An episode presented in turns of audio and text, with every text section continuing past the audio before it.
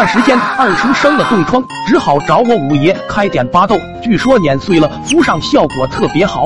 于是打那天，村头总出现一个推着磨盘的身影。此时再看老爹，正从床下拿出爷爷带来的玉米，说：“这整天的吃肉，胆固醇都得超标，让老妈拿去碾点粗粮。”可老妈刚到地方，就发现二叔像毛驴似的，早已在那加工了。就这样，两个人是有说有笑的在一起推着磨，完事等回家，老爹都饿哭了，二二的催促赶紧去做。一边忙活的老妈一边看着颜色，总感觉不对劲，心想俺难不成给拿错了？就这样端上桌，老爹直接喝光光两大碗，还不停夸赞道：“娶了你真是我的运气呢。”可没多久。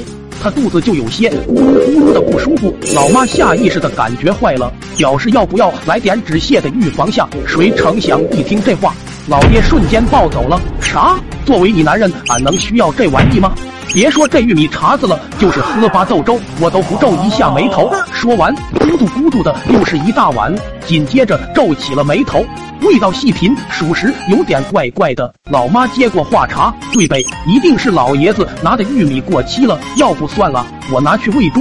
老爹一听这话就爆了，一把推开俺妈，你个败家娘们，这几年好吃的吃多了吧？啊，还懂不懂忆苦思甜？你现在立刻把老子意大利的锅端来，俺要好饮那逝去的青春。二。二二就这样，老爹狠狠的喝了一大锅，接着就去睡午觉了。老妈在沙发上那是坐立不安的，看着老爹一步一起的跑厕所，赶忙让我进城去请大夫。前脚俺这刚走，二叔风风火火的就来了，大喊东西拿错了，千万别吃呀呀！刚才他家那驴子就舔到一丢丢，呜哇就去见上帝了。一听这话。老妈扭头再看眼里，呜，吓得双腿一软，瘫坐在地上。二叔赶忙将他扶起来，说：“现在与其被发现，还不如主动点出击，圆过去他也就没事呢。”一会儿大夫来，可真就藏不住了。老妈点了点头，赶忙起身去熬了一碗药，战战兢兢刚递到嘴边，老爹突然醒了过来：“你你要干啥啊？”老妈淡淡的说道：“还他爹，来，赶紧趁热把药喝了。”老爹看了看，说道：“老子没病，就是有点累，歇一会儿就好了。